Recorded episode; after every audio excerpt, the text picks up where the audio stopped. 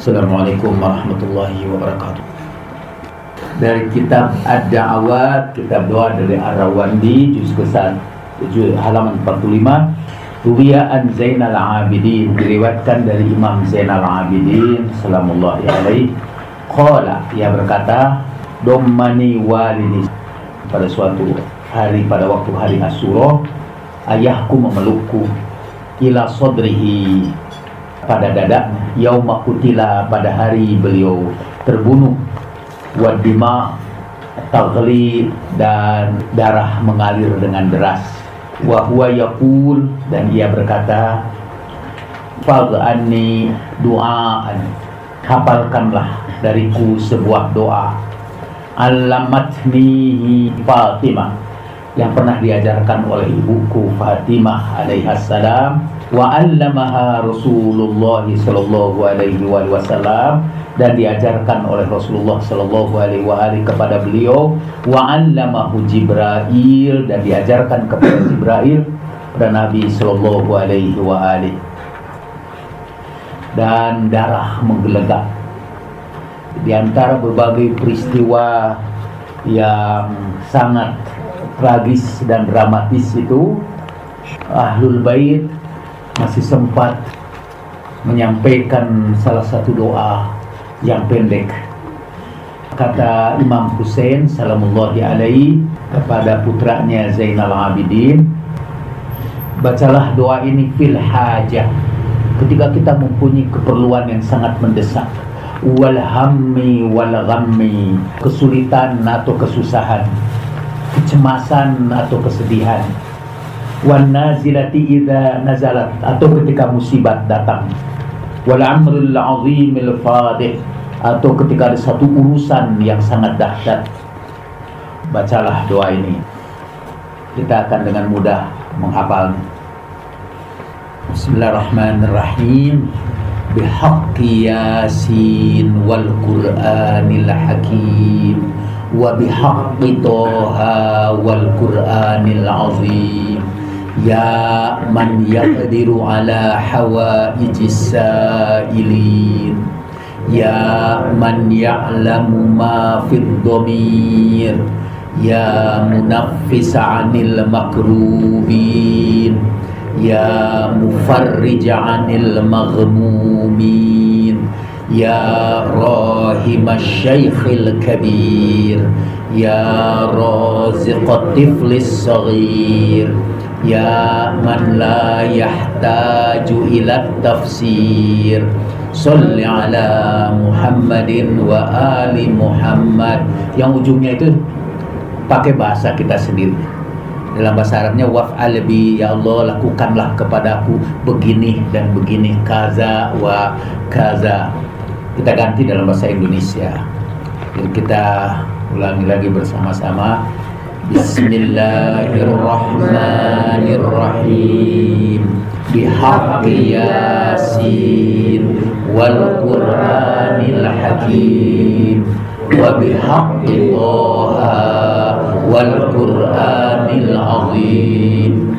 Ya man yaqdiru ala hawaijis sailin ya man ya'lamu ma fid dhamir ya munaffisa 'anil makrubin ya mufarrij 'anil maghmumin ya rahimasy syaikhil kabir ya raziqat tiflis saghir Ya man la yahtaju ila tafsir. Salli ala Muhammadin wa ali Muhammad. Dan kita sampaikan hajat kita. Doa ini sangat dahsyat. Pertama seperti kita ketahui Itu tadi saya bacakan hadisnya Diberikan Imam Hussein kepada putranya Untuk disampaikan kepada para pecintanya sepanjang sejarah. Sejak itulah para pengikut Ahlul Bait kalau menghadapi satu persoalan yang sangat berat, menghadapi kekuatan yang tidak bisa ditolak secara fisik, mereka membacakan doa Imam Husain ini. Dan beliau mengajarkan doa itu pendek. Artinya diasumsikan kita semua pasti menghafal uh, doa ini uh, dengan mudah. Dan Imam Hussein menyampaikan doa ini wadam wadima utakhla dan darah menggelegak dari seluruh tubuhnya. Beliau istirahat sejenak dari padang Karbala itu kembali ke kemahnya melihat putranya yang berada dalam keadaan sakit parah sambil bersandar atau bertelekan pada Imam Ali Zainal Abidin beliau sampaikan doa ini. Di doa yang disampaikan in a deadly manner di dalam situasi uh, maut yang sangat mengenaskan. Ada seorang yang membenci ahlul bait. Dia berkata kita ini selalu tidur. Padahal katanya orang Syiah tidak pernah tidur mereka terus-menerus bekerja untuk menyesatkan umat. Sebetulnya kitalah yang banyak tidur dan mereka lah sebetulnya yang tidak pernah tidur terus-menerus melakukan berbagai provokasi. E, mereka tidak akan e, pernah berhenti. Salah satu cara yang mereka lakukan untuk menghambat sampainya kebenaran kepada seluruh umat satu ialah melaknat, mengutuk atau memfitnah para pengikut Ahlul Bait. Sebagaimana selama 80 tahun lebih Muawiyah melaknat Imam Ali salamullahi alaihi di mimbar-mimbar. Maksudnya supaya umat tidak mendekati Imam Ali supaya suara Imam Ali dan para pecintanya hilang dari sejarah kaum muslimin. Cara yang sama masih terus dilakukan sampai sekarang. Bahwa para pengikut Ahlul Bait difitnah di mimbar-mimbar, dikecam habis-habisan dengan tuduhan-tuduhan yang palsu. Kata Syekh Jawad Mughniya, salah seorang ulama Syiah dari Libanon, semua tuduhan harus ada bukti kecuali tuduhan terhadap Syiah. Jadi untuk Syiah sih tidak perlu ada bukti. Yang penting menuduh aja. Jadi si A sudah menjadi tertuduh dan terdakwa sepanjang sejarah. Dan karena itu kita memerlukan doa-doa seperti ini. Biar dia yang maha kuasa. Seperti Imam Ali difitnah, dikecam, di mimbar-mimbar. Entoh kata Imam Syafi'i hadis-hadis tentang keutamaan Imam Ali terkumpul di dalam sebuah buku di antara dua jilid buku yang sangat tebal. Imam Ahmad tidak pernah diriwayatkan berkata, tidak pernah ada hadis tentang keutamaan seorang sahabat sebanyak hadis tentang keutamaan Imam Ali. Dan saudara-saudara ketahui itu semua terjadi setelah proses penistaan yang berlangsung bukan aja puluhan tahun ya, sampai sekarang sampai zaman dinasti Abbasiyah sampai sekarang Imam Ali tetap menjadi sumber fitnah. Kalau saudara baca tafsir Ibnu Kathir yang dianggap tafsir paling standar, pernah satu saat ada orang yang sangat sotoy. Jadi dia mau mengajukan masalah keluarganya dengan menggunakan tafsir Ibnu Kathir saya kira kita selesaikan ini dengan tafsir Ibnu Katsir. Kan tafsir Ibnu Katsir ini lebih bisa dipercaya ketimbang Anda, kata dia. Ya sudah saya bilang gak usah datang sama saya aja, bawa lagi itu Ibnu Katsir ke tempat kamu itu. Tapi orang tuanya menuntut dan dia berhujah dengan tafsir Ibnu Katsir. Tafsir Ibnu Katsir itu rujukan saudara kita. Menurut orang-orang Wahabi, tidak ada tafsir yang paling bisa dipercaya kecuali tafsir Ibnu Katsir. Di dalam tafsir Ibnu Katsir ayat yang mengatakan la taqrabus sholata wa antum sukaro. Janganlah kamu mendekati solat dalam keadaan mabuk. Orang yang mabuk itu adalah Imam Ali. Jadi fitnah tentang Imam Ali masih tertulis di dalam kitab-kitab. Dalam Sahihul Bukhari Imam Ali didatangi Rasulullah Shallallahu Alaihi dan disuruh untuk melakukan salat. Kemudian Imam Ali mengelak dengan mengatakan, kalau saya tidak sholat ini kan sudah takdir Allah katanya. Sampai kemudian Nabi meninggalkan Imam Ali sambil menggerutu sungguh sambil membaca ayat Al-Quran sesungguhnya manusia itu selalu mendebat Tuhannya ada ayat Al-Quran yang berbunyi innal insana aksar syai'in jadalah Rasulullah sampai mengecam Imam Ali dengan membaca ayat Al-Quran sungguh manusia itu sangat sering untuk mendebat. Dan itu masuk Sahihul Bukhari.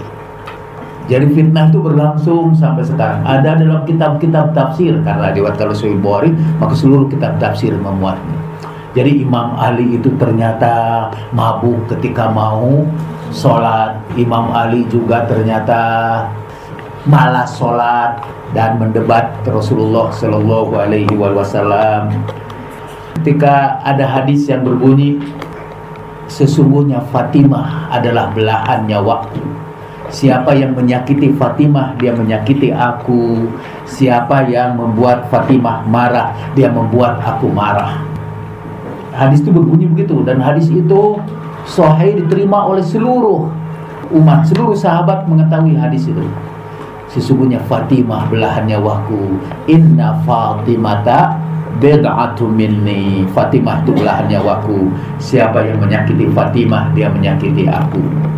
Kemudian Bukhari datang mereframe memberi kerangka baru tentang cerita itu bahwa orang yang menyakiti Fatimah itu adalah Imam Ali.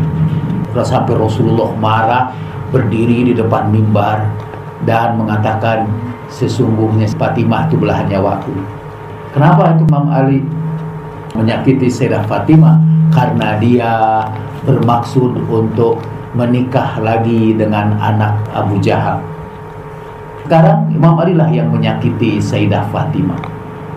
Para ulama di Indonesia sebagaimana kebiasaannya menambah-nambah cerita itu supaya lebih ramai ceritakanlah bahwa Sayyidah Fatimah ditanya Rasulullah Shallallahu Alaihi Wasallam sambil bersandar ke pohon pisang.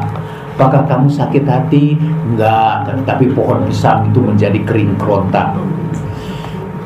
Memang kalau bohong sekalian aja, karena toh semuanya bohong. Jadi walaupun segede apa pun, bohong aja. Psikologi orang yang kerjanya berbohong, selalu bohong, itu pasti dia menderita gangguan kejiwaan dia psikopat. Kalau kita ingin tahu anak kita sudah jadi psikopat, cek berapa kali setiap hari dia berbohong. Kalau berbohong terus menerus, wah itu pantas diperiksa either kepada dokter jiwa atau kepada ahli neuroscience, ahli syaraf. Ada orang ateis yang berkata begini, kalau kebohongan itu dilakukan oleh satu orang, kita anggap itu psikopatologi itu gangguan kejiwaan. Tapi kalau berbohong itu satu mazhab, saya tidak teruskan. Tidak ada mazhab yang ditegakkan di atas kebohongan.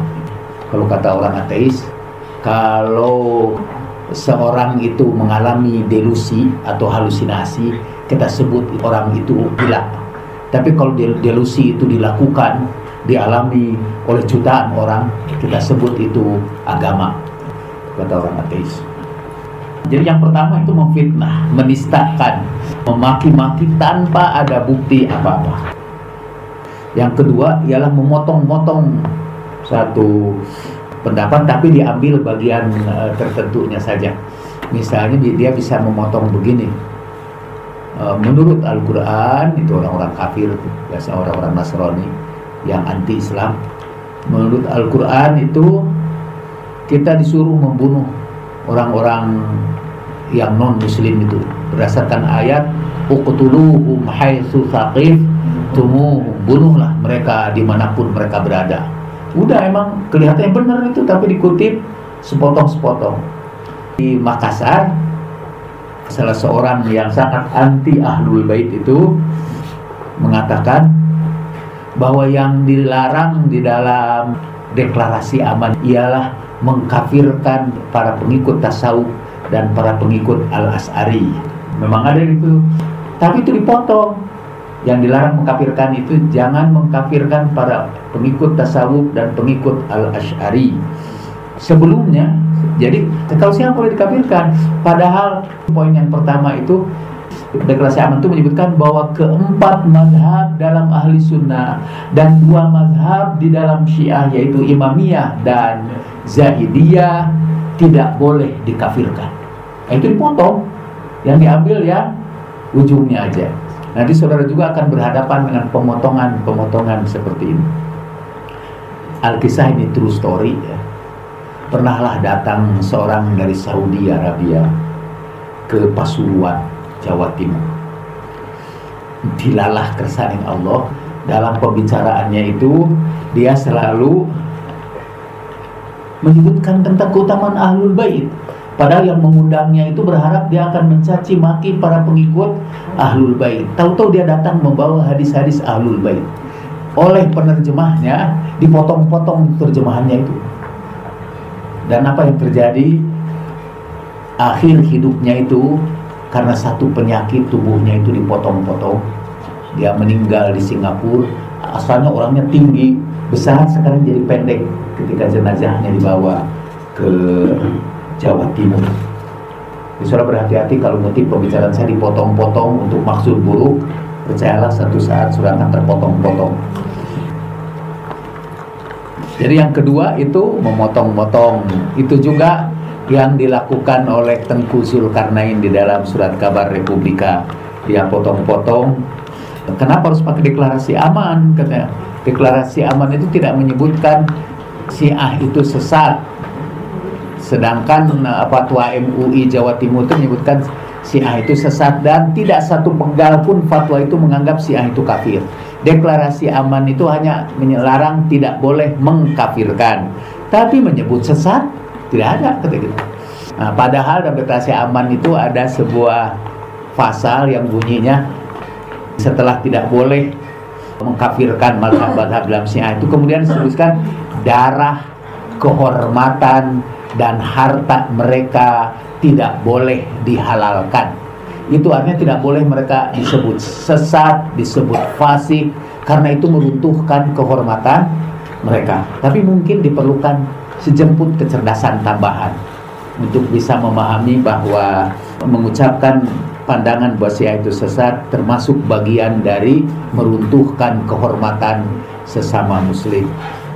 Makanya kau timbang kecapean begitu itu kita baca doa ini aja kalau mau diskusi baca doa ini aja karena yang terakhir diskusi di IAIN Jawa Timur di situ ada MH Ainun Najib ikut berbicara. Tiba-tiba datang seorang Habib dan mencaci maki MH semua yang hadir di situ itu. Tidak ada argumentasinya caci maki aja. Sehingga akhirnya orang meninggalkan tempat itu. Dan kau menghadapi yang begitu itu kita baca. Bismillahirrahmanirrahim. Bihaqqi yasin. Wal Qur'anil hakim. Ila akhirin doa. Nah, pembicaraan kita sekarang ini kalangan ahlu sunnah itu kalau saudara rajin ke YouTube ada seorang tokoh ahli sunnah yang kerjanya itu menentang syiah aja nih. Namanya Fadilatul Syekh Utsman Al-Khamis dia dianggap paling jago menghadapi orang-orang Syiah sehingga dalam di internet disebut the lion of sunnah. Jadi singanya sunnah. Karena orang-orang syiah selalu menyebut Imam Ali sebagai the lion kan? Asad al-Ghalib singa sang penakluk. Nah kita akan mendengarkan ini ceramah dia. Arabnya sebetulnya sangat sederhana. Saudara mungkin akan banyak mengerti juga. Saya akan hentikan sekali-kali. Alam Asir. المولى يقع في لغة العرب على الرب والمالك والمنعم والناصر والمحب والحليف والعبد dia sebetulnya sedang membahas hadis Gadir Khum man kuntu maula fahadha aliyun maula dia sepakat bahwa hadis itu sahih tidak bisa dia tolak hadis itu sahih Tapi kata orang Syiah salah memahami kata maula. Menurut orang Syiah maula itu artinya menunjuk Imam Ali sebagai khalifah. Itu keliru katanya. Di situ tidak ada khalifah sama sekali. Yang disebut itu maula. Dan kata maula dalam bahasa Arab artinya banyak. Ada 19 arti kata maula. Ada arti penolong, pembantu nanti dia akan sebutkan nih. Al-mu'taq. wabn al-am. كل هؤلاء يقول عنهم العرب إيش؟ مولى. تقول فلان مولى فلان يعني سيده. وتقول فلان مولى فلان يعني عبده. وتقول فلان مولى فلان يعني حليفه. وتقول فلان مولى فلان ابن عمه. لما قال معاوية أنا مولى ولي الدم لما قال. طيب؟ ابن عمه. وتقول فلان مولى فلان أي صهره. فمولى تأتي على أكثر من معنى في لغة العرب. فنقول لماذا النبي صلى الله عليه وسلم إذا كانت القضية قضية خلافة لماذا يأتي النبي بكلمة تحتمل كل هذه المعاني ولا يقول علي خليفة من بعدي واضحة ولا غير واضحة Jadi katanya Rasulullah itu kan terkenal fasih berbicara. Kenapa dia tidak terang-terangan aja menyebut Ali itu khalifah sesudahku gitu? Kenapa harus menggunakan kata maula yang artinya sekian banyak? Nah, sekarang Rasulullah disalahin pula ya. Kenapa dia terang jelas? Itu berarti kata bahwa orang Syiah itu keliru mengartikan maula sebagai khalifah sesudahnya. Karena kalau bermaksud Rasulullah menuju khalifah sesudahnya, pasti dia tidak akan menggunakan kata yang abstrak seperti kata maula. Sebenarnya yang dia pilih maula itu artinya penolong. Nah, kenapa juga dia milih kata penolong? Kenapa Rasulullah tidak menggunakan kata nasir gitu ya? والنبي قد أوتي إيش جامع الكلم فلا يأتي بكلمة تحتمل كم معنى الآن هنا ذكر ابن الأثير؟ واحد اثنان ثلاثة أربعة خمسة ستة سبعة ثمانية تسعة عشرة. هل 19 الذي أوتي جوامع الكلم يأتي بكلمة تحتمل عشرة معاني؟ ويترك كلمة واحدة يقول علي خليفة من بعدي وهي لا تحتمل إلا معنى واحدا. لا يمكن يقع من النبي صلى الله عليه وسلم ذلك. كذلك يقال الولاية المقصودة في الحديث هي الحب والنصرة والتأييد كما قلنا قبل قليل. لماذا؟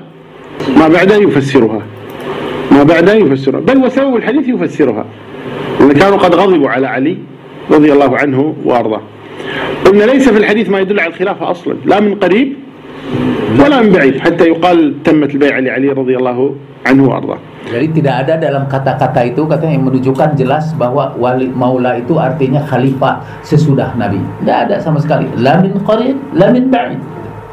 Baik dari dekat maupun dari jauh. Gitu.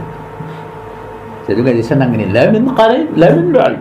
لو أراد النبي صلى الله عليه وسلم الخلافة لما أتى بكلمة تحمل كل هذه المعاني ولا أتى بكلمة صريحة علي خليفة من بعدي أو علي الإمام من بعدي Atau Ali Imam min ba'di gitu kata mestinya Rasulullah itu. Oke. Nah, alasan dia mengapa dia menolak hadis maula man kuntu maula fada ali maula itu bukan untuk menunjuk Imam Ali sebagai khalifah itu hanya karena waktu itu beberapa sahabat.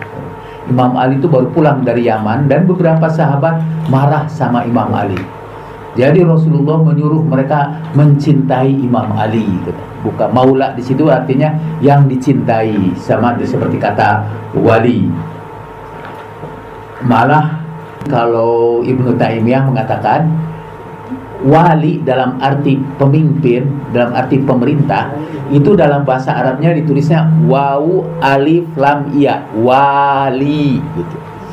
Jadi kata Al-Quran, kalau Al- Al-Quran itu mau menunjuk Imam Ali sebagai pemimpin, harusnya Al-Quran itu mengatakan innama waliyukum Allah wa rasuluhu walladina amanu. Itu hatta Quran aja disalahkan. Tadi Rasulullah disalahkan kenapa dia menggunakan kata maula. Kenapa tidak yang jelas saja?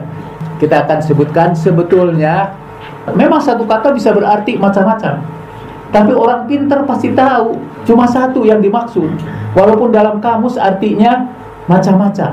Tapi konteksnya akan segera memberitahu kepada kita bahwa yang dimaksud itu adalah makna tertentu. Misalnya setelah tabrakan jari-jari sepeda itu hancur. Dalam kamus yang disebut jari itu macam-macam. Ada jari ini, ada jari di dalam matematika itu apa yang menghubungkan pusat dengan lingkaran itu juga disebut jari-jari juga yang menghubungkan itu juga di roda sebuah roda itu juga disebut jari-jari. Jangan sampai bingung kenapa dia mengatakan jari-jari sepeda? Pasti tahu bahwa jari-jari ini tidak boleh diartikan jari-jari ini. Janganlah dibantah berita itu. Tidak mungkin sepeda punya jari tangan pun nggak punya. Bagaimana pun sepeda punya jari? Itu hanya dilakukan oleh Kata kalau Karena saya sedang mempelajari neuroscience Orang yang mengalami kerusakan Pada satu bagian otak Sebelum frontal lobe Itu ada namanya Broca area Daerah Broca Daerah Broca itu ialah Dapat kerusakan di situ Dia mengetahui kata-kata itu Tapi dia tidak mengetahui artinya Jadi mengalami kebingungan saya nggak tahu apakah saya harus menyerahkan beliau kepada seorang ahli neuroscience. Tapi kalau itu diserahkan, banyak sekali yang seperti beliau itu ya. Lebih baik kita memperbaiki diri kita sendiri ya. Kata-kata itu boleh banyak, tapi konteksnya akan menunjukkan apa artinya itu. Seperti dalam kata anta maulana Fangsurna ala qaumil kafirin. Tidak bisa di situ disebutkan engkau adalah pemimpin sepeninggal kami. Bukan. Karena konteksnya di situ maula itu berarti pelindung. Karena salah satu arti maula pelindung. Engkaulah pelindung kami. Karena itu kalimat berikutnya fangsurna alal qaumil kafirin dan tolonglah kami terhadap orang-orang yang kafir. Kata aziz dalam bahasa Arab artinya banyak ada yang berarti perkasa, maha perkasa. Ada juga aziz dalam arti yang paling lemah lembut, paling sayang. Orang Arab kalau berbicara para pendengar, kalau kita apa? Kalau para pendengar itu para pendengar yang dimuliakan Allah Subhanahu wa taala. Soto lagi belum tentu itu. Para pendengar yang dimuliakan Allah Subhanahu wa taala. Kalau orang Arab biasa Al-Azza, Al-Azza itu dari kata aziz terus bentuk jamaknya Aizza, artinya yang tersayang, yang tercinta. Nah, kalau saudara dengar orang Arab bicara itu ayuhal azza, wahai orang-orang yang tersayang, itu berasal dari kata aziz. Jadi aziz berarti tersayang. Misalnya ila zaujati al-azizah buat istriku yang tersayang itu pakai aziz ya. Jadi aziz bisa tersayang, bisa berarti maha perkasa, bisa berarti sangat sensitif karena rasa sayangnya yang mempunyai rasa sayang yang luar biasa. Tapi dalam ayat misalnya laqad ja'akum rasulun min anfusikum azizun alaihi ma anittum telah datang kepadamu seorang rasul. Kita tidak boleh menerjemahkannya yang sangat perkasa terhadap penderitaan kamu. Itu tidak cocok tapi di situ tuh yang sangat berat hatinya, yang sangat sensitif, yang penuh empati merasakan derita kamu gitu. Jadi sebetulnya kalau fadilatul syekh itu tidak la ya'rif makna al-maula fala budda lahu an yata'allam ad-dirasa al-arabiyyah walau bisyaklin yasirin tapi pasti kata dia, kamu bahasa Arab kamu itu tidak ada artinya dibandingkan bahasa Arab saya. Ya jelas dia orang Arab asli itu. Ya. Ya. Tapi kalau orang Arab yang bukan Arab bisa mengerti maula lebih baik ketimbang dia itu keterlaluan. Karena dia orang Arab. Itu argumentasi dia. Tapi pertanyaan kita, apa konteksnya? Di dalam hadis riwayat Ahmad, Rasulullah Shallallahu Alaihi Wasallam ketika sampai ke Gadir Khum itu panjang khutbahnya kan. Para ahli hadis menyebutkan At-Tabari misalnya menyebutkan Rasulullah menyampaikan khutbah yang sangat panjang kata waktu itu. Tapi di kalangan ahli sunnah yang meriwayatkan sunnah Nabi itu tidak ada satupun yang meriwayatkan khutbah Nabi yang panjang itu. Paling panjang yang diriwayatkan oleh Ahmad. Paling pendek itu yang paling populer. Nabi hanya berkata, "Man kuntu maula fahaza aliyun maula." Tapi itu juga alhamdulillah. Bukhari sama sekali tidak meriwayatkan peristiwa itu. Tapi ke Muslim ada panjang dikit.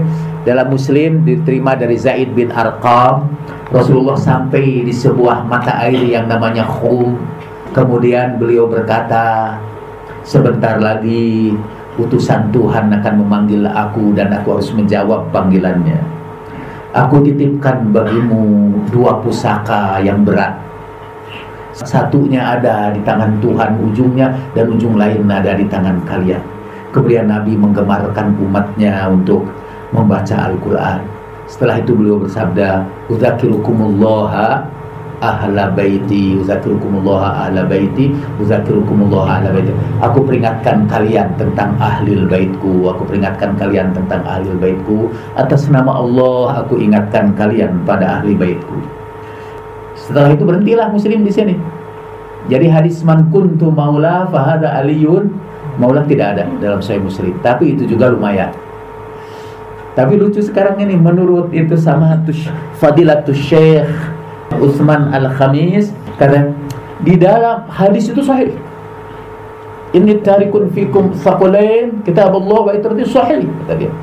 Hadis Muslim itu sahih. Tapi hadis itu hanya menyuruh kita berpegang teguh kepada Al-Qur'an. Tidak ada berpegang teguh kepada Ahlul Bait. Tidak ada dalam hadis itu kan? Tidak ada yang berpegang teguh kepada Ahlul Bait. Karena dalam Sahih Muslim itu aku titipkan kepadamu dua hal yang kalau kamu berpegang teguh kepadanya tidak akan sesat. Satu Al-Quran yang ujungnya ini, terus dan Nabi menyuruh menggemarkan dalam Al-Quran. Lalu yang keduanya, aku peringatkan kalian tentang ahli baitku. Tidak ada di situ kalian.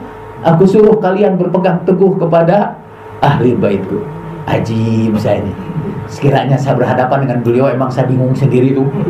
Ulang itu kepala pening apa harus disebutkan kalau disebutkan sako lain udah aku tinggalkan dua pusaka yang kalau kamu pegang teguh setelah itu tidak diulang lagi itu pegang teguhnya itu bukan berarti ini. Memang ada hadis lain yang dengan jelas juga ini tarikun fikum asaqalain ma in tamasaktum bihima falan tadillu abada. Tapi hadis itu kata, kata mereka doif. Dan doifnya kenapa doif? Di antara riwayatnya ada orang Syiah. Jadi kalau hadis itu lewat orang Syiah, Di dalam riwayat Ahmad, Rasulullah Shallallahu Alaihi Wasallam bertanya dulu kepada para hadirin sebelum menyampaikan ini. Dalam pertanyaan beliau itu berkata begini. Kata Al-Quran Rasulullah itu harus diistimewakan di atas diri mereka sendiri. Diistimewakan itu aula dalam bahasa Arabnya.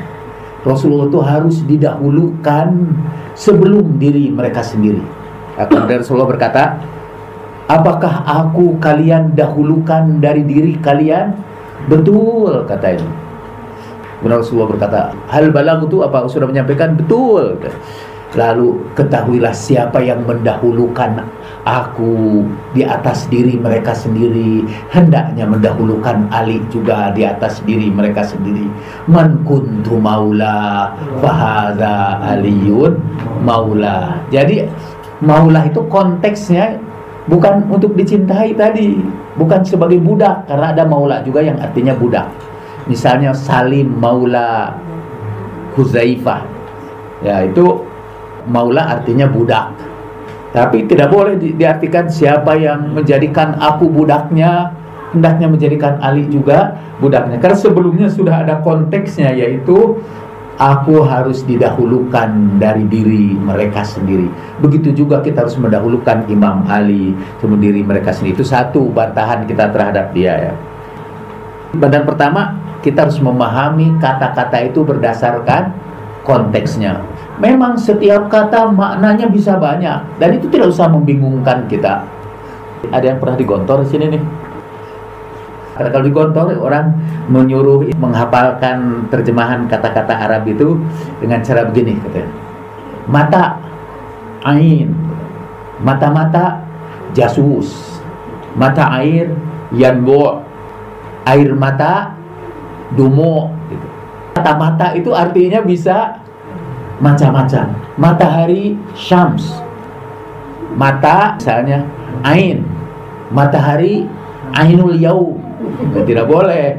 Terus apa lagi air mata maul ain.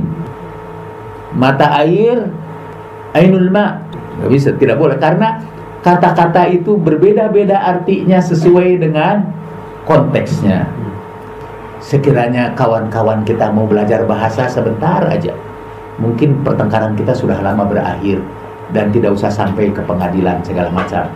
Kalau kita ini sepakat dengan ilmu bahasa bahwa kata-kata itu berubah-ubah sesuai dengan konteksnya. Apalagi bahasa Inggris. Kata go itu saya cek di dalam kamus bahasa Inggris. Kata go itu ada 70 artinya. Ada 70 kata go. Kita cuma kenal satu aja. Go itu artinya pergi. Go home, nah itu bisa berarti pulang. Rupiah doesn't go very far. Rupiah tidak terlalu banyak laku di berbagai tempat. Kalau kita pergi ke Singapura aja rupiah sudah susah dipakai. Tapi dollars go everywhere in the world. Nah itu kata go udah ganti lagi ya.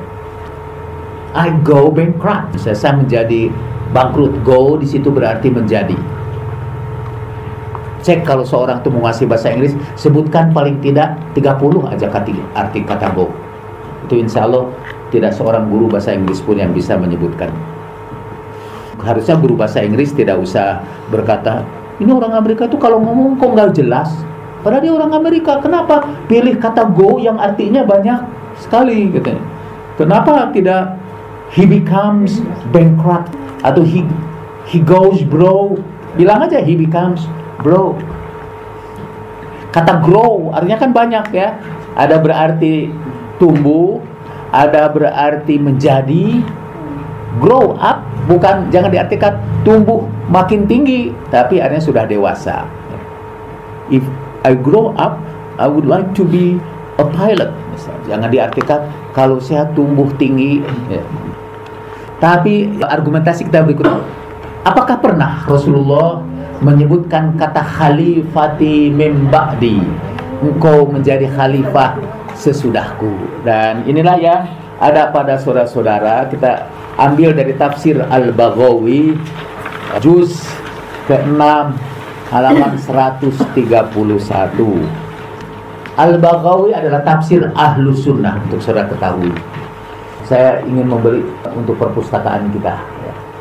Nah, dalam Al-Baghawi itu juz yang ke-6 halaman 131 wa anzir ashiratakal aqrabin ketika turun ayat berilah peringatan kepada keluargamu yang dekat diriwayatkan oleh Muhammad bin Ishaq dari Abdul Ghaffar bin Al-Qasim dari Al-Minhal ibnu Amr dari Abdullah bin Al-Haris bin Naufal bin Al-Haris bin Abdul Muttalib dari Abdullah ibni Abbas an Ali ibni Abi Talib. Jadi ini asbabun nuzul dari ayat wa angzir ashiratakal akrobin beri peringatan keluargamu yang dekat. Ketika turun ayat ini Nanti kenapa disebutkan ini sanadnya? Karena nanti ada orang yang mendoifkan hadis ini dengan mengkritik salah satu di antara pembawa riwayat hadis ini. Jadi nih saya terjemahkan langsung dari sini. Ketika turun ayat ini kepada Rasulullah Shallallahu Alaihi Wasallam, wa angzir ashiratakal akrabin beri peringatan pada keluargamu yang dekat Rasulullah memanggilku. Hadis ini dari Imam Ali itu, An Ali bin Abi Thalib. Rasulullah memanggilku dan berkata, "Ya Ali, sesungguhnya Allah memerintahkan kepadaku agar engkau berikan peringatan kepada keluargaku yang dekat." Maka faduqtu bidzalika zar'an. Lalu ini menjadi sempit bagiku rada berat. Ini wa araftu anni mata ubadihim bihadal amr arra minhum ma akra.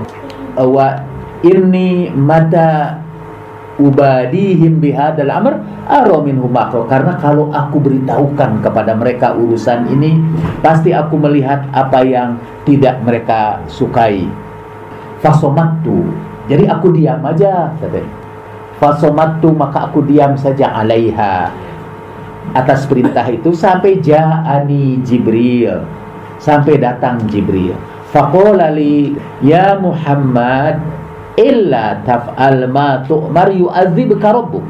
Kalau engkau tidak melakukan apa yang diperintahkan Tuhanmu akan mengazab kamu. Fasna lana Hei Ali Siapkan bagi kita So'an min to'am Satu sok makanan saja. Satu sok itu makanan sedikit. Satu sok Biasanya ukuran untuk Zakat fitrah itu satu sok. Jadi kita sekarang tiga liter beras. Min to'am Waja'ala alaihi rijla syad Kemudian campurkan itu dengan satu kaki kambing. Wamla lana usan min laban. Kemudian penuhilah satu wadah dari susu summa jema'li bani Abdul Muttalib. Kemudian kumpulkan untukku bani Abdul Muttalib hatta uballighahum ma umirtu bihi.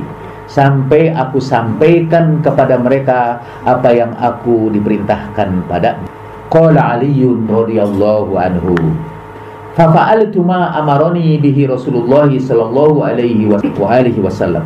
Kemudian aku lakukan apa yang diperintahkan Rasulullah sallallahu alaihi wasallam kepadaku. Summa da'autuhum lahu. Kemudian aku memanggil mereka untuk menghadiri hidangan ini. Wahum yauma idzin arba'una rajulan. Waktu itu mereka berjumlah 40 orang. Yaziduna rajulan au yang kusuna lebih dari satu orang atau kurang dari pokoknya sekitar 40 orang fihim a'mamu. Di antaranya adalah paman-paman Nabi sallallahu alaihi wasallam Abu Thalib wa Hamzah wal Abbas wa Abu Lahab. Ketika mereka sudah berkumpul ia memanggil aku untuk membawa makanan yang sudah aku sediakan. Maka aku datangkan makanan itu. Ketika aku hidangkan Rasulullah hanya mengambil satu zadbah satu cuil aja dari daging itu. Kemudian beliau gigit-gigit dengan geliginya kemudian disimpan di tengah-tengah makanan itu ambillah ya jadi sebelum dihidangkan diberkati Nabi itu beliau ambil sebagian kecil beliau kunyah dan kemudian simpan di tengah-tengah hidangan itu ambillah Bismillah Lalu makanlah kaum itu sampai mereka semuanya kenyang.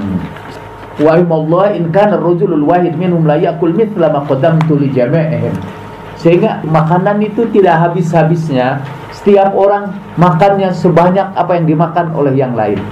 Sumakola karena itu Al Baihaqi dalam kumpulan hadisnya menyebutkan hadis ini dalam bukunya Dalailun Nubuwah bukti-bukti kenabian karena ini mukjizat Nabi yang pertama karena makanan itu kemudian menjadi berlimpah kemudian mereka dikasih minum kemudian minum sekenyang-kenyangnya.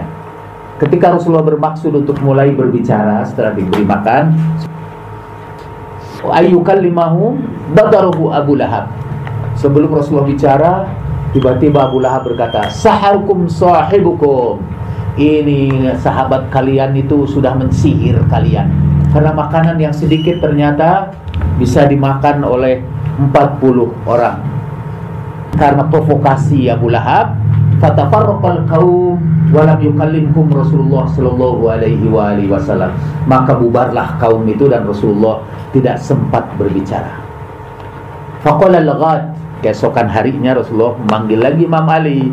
Ya Ali inna hadar rajula qad sabaqani ila ma sami'ta min al-qawm. Fatafarqa al-qawm qabla an ukallimahum fa'udda lana min at-ta'am mithla ma sana'ta thumma jib'ahum Hai Ali karena orang itu maksudnya Abu Lahab kemarin sudah mendahului kita seperti yang kau dengar sehingga orang-orang bubar dan aku tidak sempat berbicara kepada mereka. Sekarang siapkan lagi makanan yang sama. Mithlama sona'ata. Seperti seumpama yang sudah kau persiapkan. Summa jema'hum kumpulkan lagi. Aku pun kumpulkan lagi kubawakan makanan lagi seperti sebelumnya fa'akalu wa syaribu. Mereka makan minum. Kemudian Rasulullah sallallahu alaihi wasallam bersabda ya bani abadil mutallib inni qad ji'tukum bi khairi dunya wal akhirah. Wa qad amarani Allah taala an ad'uakum ilaihi. Fa ayyukum yu'azirani ala amri hadha Hei Bani Abdul Muthalib Aku sudah datang dengan membawa dua kebaikan di dunia dan di akhirat dan Allah memerintahkan kepada aku untuk memanggil kalian kepada kebaikan ini maka siapakah di antara kalian yang akan membantu aku dalam urusan ini wa yakunu akhi wa wasiyyi wa khalifati fikum dan dia akan menjadi saudaraku, penerima wasiatku dan khalifahku pada kalian. Fahjamal qauman hajami'an. Lalu kaum itu menolak itu semua. Dalam syarat disebutkan fahjama mereka diam semua. Fakultu lalu aku berkata, wa ana ahdatsukum sinna. Akulah yang paling muda waktu itu yang hadir. Ana ya, ya Nabi Allah, aku waziraka alaih Ya Nabi Allah biarlah aku yang menjadi wazirmu untuknya Fa'akhoda birokabati Lalu Rasulullah memegang sikutku Sumakola kemudian berkata Inna hadha akhi wa wasiyyi wa khalifati fikum Fasma'u lahu wa ati'u Inilah saudaraku, penerima wasiatku dan khalifahku di tengah-tengah kamu. Maka dengarkanlah dia dan taatilah dia. Faqomal qaumu yadhakun. Lalu orang-orang berdiri sambil tertawa. Wa yaquluna li Abi Thalib dan berkata kepada Abi Thalib, "Qad amaroka an tasma'a li Aliyin wa tuti'." Engkau diperintahkan untuk mendengarkan Ali dan mentaati Ali. Hei Abu Talib, kalau Abu Talib ayahnya kamu sudah diperintahkan untuk mendengarkan Ali dan mentaati Ali. Hadis ini satu merupakan mukjizat Nabi Shallallahu Alaihi Wasallam karena itu Al Baihaqi kalau anda siapa siapa yang meriwayatkan hadis ini? Ingat aja Al Baihaqi dalam Dalailun Nubuwah. Ahmad juga meriwayatkan hadis ini. Kitab-kitab tafsir meriwayatkan hadis tapi yang saya kutip di sini hampir sama. Sumber pertama yang meriwayatkan hadis ini adalah Tarikh Tabari. Juz kedua halaman 319. Kudu bismillah dan ini hadisnya pada saat yang pertama mereka bubarkan sebelum Rasulullah sempat berbicara kemudian ini yang saya beri tanda ini Inna hadha akhi wa wasiyyi wa khalifati fikum fasma'u lahu wa ati'u. Ini dalam tarikh Tobari. Dan Tobari adalah salah seorang ulama ahli sunnah. Hidayat Nur Wahid memberikan kata pengantar kepada sebuah disertasi yang mengkritik Tobari. Disertasi itu mengatakan dalam tarikh Tobari itu ada sohihnya dan ada yang doifnya. Dan lucunya yang doif itu semua yang berkaitan dengan Imam Ali itu dianggap doif. Atau semua yang menceritakan sahabat Nabi dia anggap hapus. Sehingga kalau itu dibersihkan, Tabari yang 8 jilid, mungkin setengah jilid aja selesai itu. Kalau itu sudah disingkirkan apa yang mereka pandang doif. Jadi dalam tarikh Tabari hadis ini berbunyi inna hadza akhi wa wasiyyi wa khalifati fikum. Tapi di dalam tafsir At-Tabari, jadi At-Tabari itu bikin kitab tarikh itu ada 6 jilid ya. Dia bikin juga kitab tafsir tafsir At-Tabari pada ayat tadi surat Asy-Syu'ara surat 26 ayat 214 yaitu wa angzir ashiratakal akrabin. Kita lihat nih gimana tafsir At-Tabari.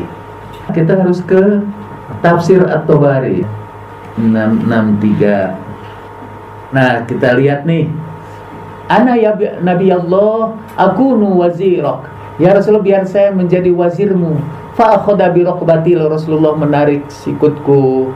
Summa qala kemudian berkata, "Inna hadza akhi wa kada wa kada." inilah saudaraku wakada wakada ada yang dibuang ini. Ini saudaraku dan begini begini. Apa yang begini begini itu? Yaitu yang dihilangkan kata dialah penerima wasiatku dan khalifah sesudahku itu dibuang ada yang menduga sebenarnya yang membuang bukan Tobari tapi kayaknya yang mencetak itu Tobari itu tapi ini Bukhari itu nanti diikuti Ibnu Kasir ya. Nanti kita lihat juga nih dalam Ibnu Kasir ya batolibnya tidak dibuang. Saudara perhatikan walaupun dibuang, kan orang bisa menduga-duga karena sesudahnya dengarkan dan taati dia. Sesungguhnya dialah saudaraku dan titik titik titik titik. Dengarkan dia. Dan ikuti dia. Hei Abu Talib kamu disuruh mengikuti. Apa coba kalau kita disuruh mengikuti? Tentu kada-kadanya itu pemimpin karena tidak mungkin. Dia adalah saudaraku dan bakal menantuku. Ikuti dia. Nggak cocok itu. Atau dia adalah budakku. Ikuti dia. Enggak budak yang harus mengikuti ini ya dan ini tradisi dia ini dilanjutkan oleh hampir semua penafsir ahli sunnah. Ya jadi termasuk ini Ibnu Katsir tolong diingat itu halaman 170 170 nah ini juga Ibnu Katsir itu saya pakai tanda ini. Birokabati qol Inna hadza akhi wa kaza wa kaza ya. Dan ini saudaraku dan gini dan gitu. Gitu. Uh, saya diundang ke Medan ya dan yang mengundang itu saudara kita di Medan namanya Candiki. Jadi saya sering mengatakan sama istri saya, saya istri saya mungkin akan pergi ke Medan kita akan menemui candi itu candi kieu ya. jadi itu wakada wakada candi itu candi kieu. Fasma'u lahu dengarkan dia katanya. Afaqomal qaum yadhakun Lalu mereka semua pada tertawa Wa yakuluna li Abi Thalib Dan berkata pada Abu Thalib Qad amaruka antasma'a libnika wa tuti'a kau di, diperintahkan untuk mendengarkan anakmu dan mentaati anak. Ini yang begini ini mengubah-ubah hadis itu disebut tahrif. Dan nanti kita akan belajar bagaimana saudara-saudara kita bersusah payah untuk menghilangkan hadis-hadis tentang ahlul bait. Kan tadi kenapa Rasul tidak menggunakan kata yang jelas saja khalifah sesudahku? Kenapa dia hanya mengatakan maula maula? Habis yang jelas juga itu dihilangkan. Jadi yang khalifati fikum jadi kada wa kada. Wasiyyi wa khalifati fikum jadi kada wa kada ya. wah ini kita semua ini peserta pengajian ini jadi researcher semua ya. Dan ini pembahasan Ibnu Taimiyah ya tentang hadis ini. Halaman 302 ya Ibnu Taimiyah itu kerjaan dia menulis buku namanya Minhajus Sunnah An-Nabawiyah. Tapi yang dia ceritakan ada yang membantahnya dengan menulis Minhajul Bid'ah As-Sahabiyah. Itu kosiah juga. Ibnu Taimiyah berusaha menolak seluruh hadis ini. At-Talith yang ketiga ada beberapa argumen dia. Argumen pertama ceritanya pinter dia kritik matan. Kritik matannya mengatakan di situ disebutkan bahwa terkumpullah 40 orang Bani Abdul Muthalib kan itu. Kata dia nggak ada belum nyampe 40 katanya waktu uh, itu Bani Abdul Muthalib. Jadi ini pasti bohong. Karena waktu itu Bani Abdul Muthalib 40 Udah diberitahu yang terkumpul 40 orang Kata dia belum belum terkumpul Mana datanya dia menyebutkan Enggak, kata belum ada sampai 40 orang gitu. Pasti tidak menyebutkan data. Pokoknya menidakkan aja. Belum ada daftar hadir. Dan di situ disebutkan oleh Imam Malik, kalau saya harus memilih mana yang lebih dipercayai, Ibnu Taimiyah yang mengatakan dan Ibnu Taimiyah tidak sezaman dengan itu. Dia hidup kira-kira 500 tahun sesudah itu. Dan dia menduga Banu Abdul Muthalib belum mencapai sejumlah itu mungkin dia salah kira dia Banu Taimiyah mungkin ya. mungkin belum mencapai seperti itu. Tetapi sebetulnya para sahabat apalagi Imam Ali mengatakan bahwa Bani Abdul Muthalib sudah mencapai lebih dari itu. Tidak dihitung istrinya kan anak-anaknya keluarganya.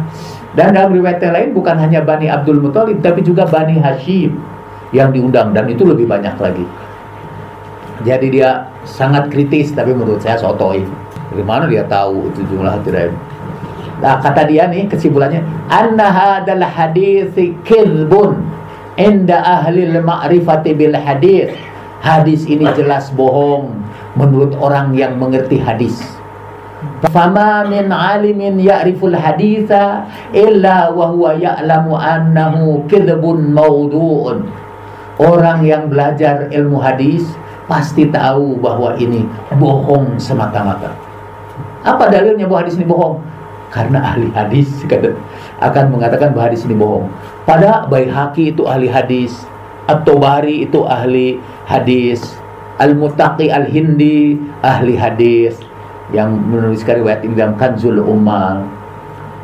Dia anggap ini At-Tobari juga bukan ahli hadis. Baihaqi bukan ahli hadis. Walihada lam yarwihi ahadun minhum minal kutub alladhi yurja'u ilaiha fil manqulat.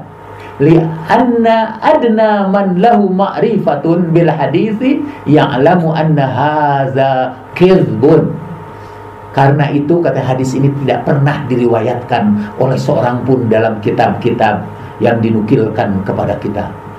Padahal tadi-tadi saya sebutkan beberapa kitab yang memuat hadis itu baik yang lengkap maupun yang dipotong. Tapi hadis ini ada. Tapi kata dia nggak ada itu. Lianna adna malandahu ma'rifah bil hadis ya'lam annahu dzakir. Orang yang paling sedikit saja mengetahui hadis tahu hadis ini bohong. Jadi kita tahu bahwa Ibnu Taimiyah sangat sedikit sekali mengetahui hadis karena dia mengatakan lianna adna man lahu marifatun bil hadis karena yang paling rendah pun pengetahuan hadisnya tahu ini hadis ini bohong itu oleh kalau ada tinggi sedikit orang itu tahu hadis itu benar. Tapi dia sebutkan juga tadi dia sebutkan tidak ada. Dalam kitab-kitab yang dijadikan rujukan itu tidak ada hadis itu. Tapi di bawah dia sebutkan wa ibnu jarir. Tapi ibnu jarir sudah meriwayatkannya. Atau bari maksudnya wal bagawi bi isnadin fihi Abdul Ghafar Ibnu Qasim bin Fahad Abu Maryam Al-Kufi tapi dalam sanadnya ada orang namanya Abdul Ghafar bin Al-Qasim bin Fahad Abu Maryam Al-Kufi wa huwa mujma'un ala tarkihi dan itu semua orang sepakat untuk meninggalkan hadisnya itu teknik yang kedua kalau argumen kita terlalu kuat hadisnya, mereka mendoifkan hadis itu. Percaya dengan ilmu hadis, semua hadis bisa didoifkan. Karena orang itu tidak sepakat. Misalnya tentang Abdul Ghaffar itu siapa Abdul Ghaffar? Dan nanti saya akan sebutkan dalam Mizanul I'tidal siapa Abdul Ghaffar itu.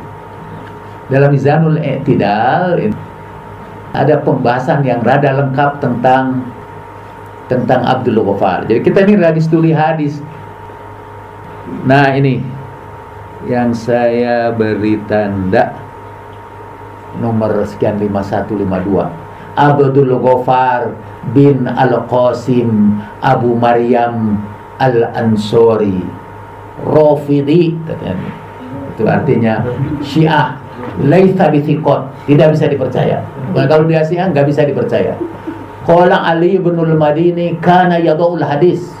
Dia tukang bikin hadis. Wa yuqalu kana min ru'usi syiah. Dia termasuk tokoh-tokoh syiah.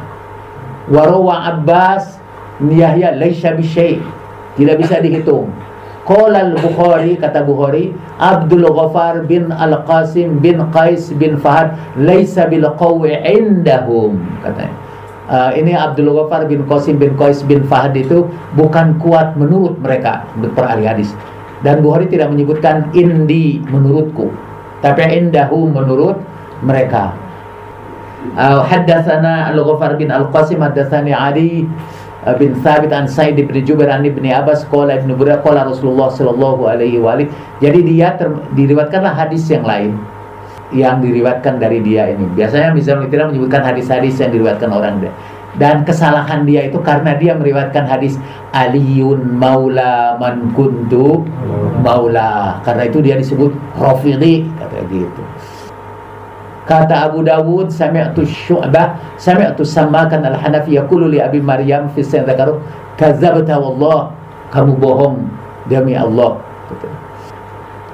ini hadis-hadis yang diriwayatkannya ini dari Abu Dawud Abu Hurairah yang meriwayatkan hadis juga kan ada Sunan Nabi Dawud. Wa ana ashadu aku bersaksi anna Aba Maryam kadzab. Bahwa Aba Maryam itu pembohong. Li'anni qad laqituhu wa sami'tu minhu. Karena aku pernah berjumpa dengan dia, aku pernah mendengarkan dia. Kenapa kamu menyebutkan dia pembohong? Karena aku pernah berjumpa dan mendengarkan dia. Udah itu alasannya. Ismuhu nama sebenarnya Abdul Ghafir bin Al-Qasim. Qala Ahmad bin Hanbal kana Abu Ubaidah idza hadatsana an Abi Maryam yadijjun nas yaqulun la nurid kata Ahmad ini menjelaskan mengapa dia didoifkan ini oleh ahli hadis karena Abu Ubaidah apabila meriwayatkan hadis dari Abu Maryam dari orang tadi itu yadijjun nas manusia gempar Yakulun mereka semua ngomong la nuridu kami nggak mau hadis dia kalau ada orang meriwayatkan hadis dari Abu Maryam, semua orang menolak. Gak mau, kata gitu. Qala Ahmad kanu Abu Maryam dan apa salah dia kata Ahmad? Karena Abu Maryam yuhaditsu bibalaya fi Utsman. Dia itu memang sering menceritakan riwayat bencana fitnah yang terjadi di zaman Utsman bin Affan. Itu kan melibatkan banyak sahabat. Dan waktu itu siapa yang mengkritik Utsman itu dianggap rafidhi malah dihalalkan darahnya. Termasuk banyak para ahli hadis yang dihalalkan darahnya hanya karena atau dianggap berdusta hanya karena dia menceritakan Utsman. Utsman itu harus diceritakannya baik aja semua. Nah, tapi kata ini salah seorang murid dia ini nih yang saya tunjuk sini yang guru dia itu namanya Syu'bah. Dan siapakah Syu'bah? Menurut para ahli hadis, Syu'bah itu Amirul Mukminin dalam ilmu hadis. Nanti kita baca komentar para ulama tentang Syu'bah.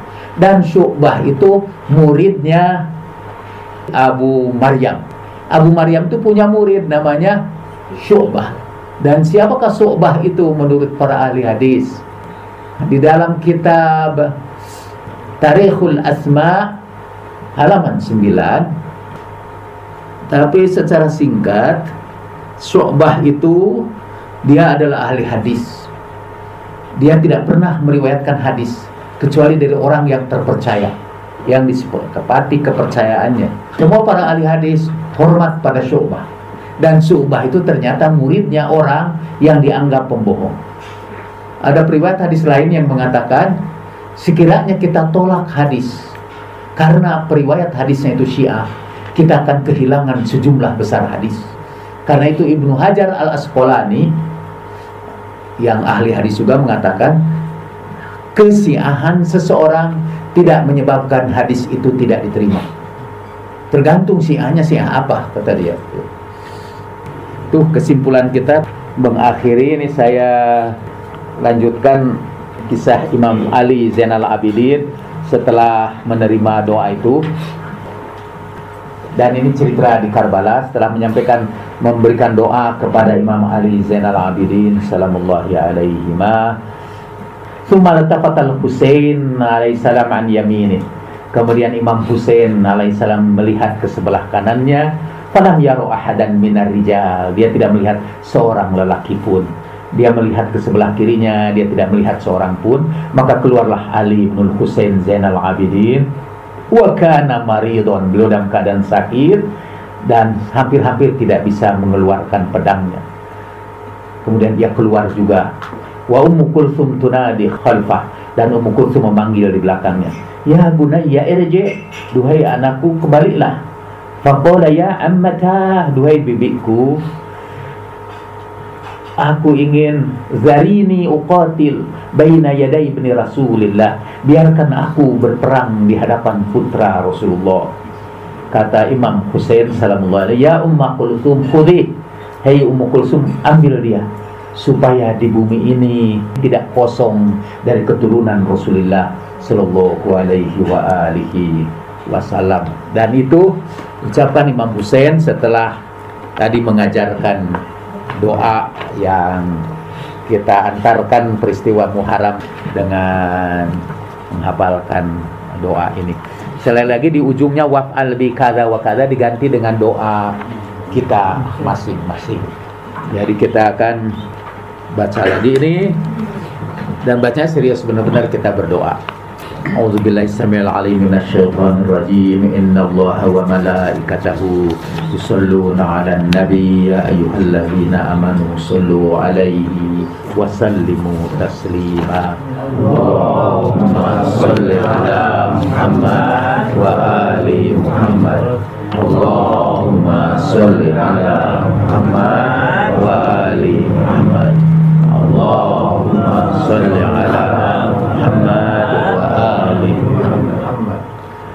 Bismillahirrahmanirrahim. Bihaqqi Yasin Wal Qur'anil Hakim. Wa bihaqqi Toha Wal Qur'anil Azim.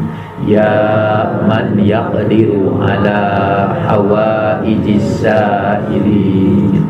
Ya man ya'lamu ma fid dhamir Ya munaffis anil makrubin Ya mufarrij anil maghmumin Ya rahim syaikhil kabir. Ya raziqat tiflis saghir. Ya man la yahtaju ila tafsir. Salli ala Muhammadin wa ali Muhammad. Marilah kita berdoa masing-masing. Mudah-mudahan Allah meluaskan rezeki kita semua. Mudah-mudahan Allah membebaskan kita dari segala kesusahan Penderitaan, kecemasan. Bihaqi Yasin wal Qur'anil Hakim. Bihaqi Toha wal Qur'anil Azim. Jadi masing-masing kita bacakan doa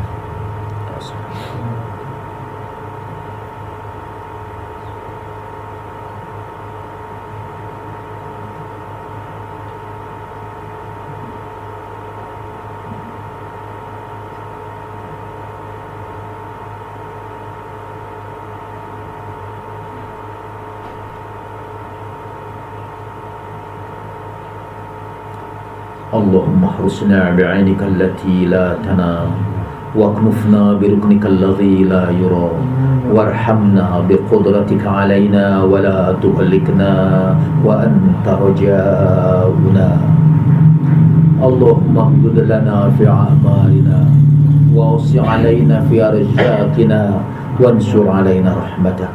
إن كنا عندك في يوم الكتاب أسقياء فاجعلنا سعداء فإنك تمحو ما تشاء وتثبت وعندك أم الكتاب ربنا أفرغ علينا صبرا وثبت قدامنا فانصرنا على القوم الكافرين سبحان ربك رب العزة عما يصفون وسلام على المرسلين والحمد لله رب العالمين الفاتحة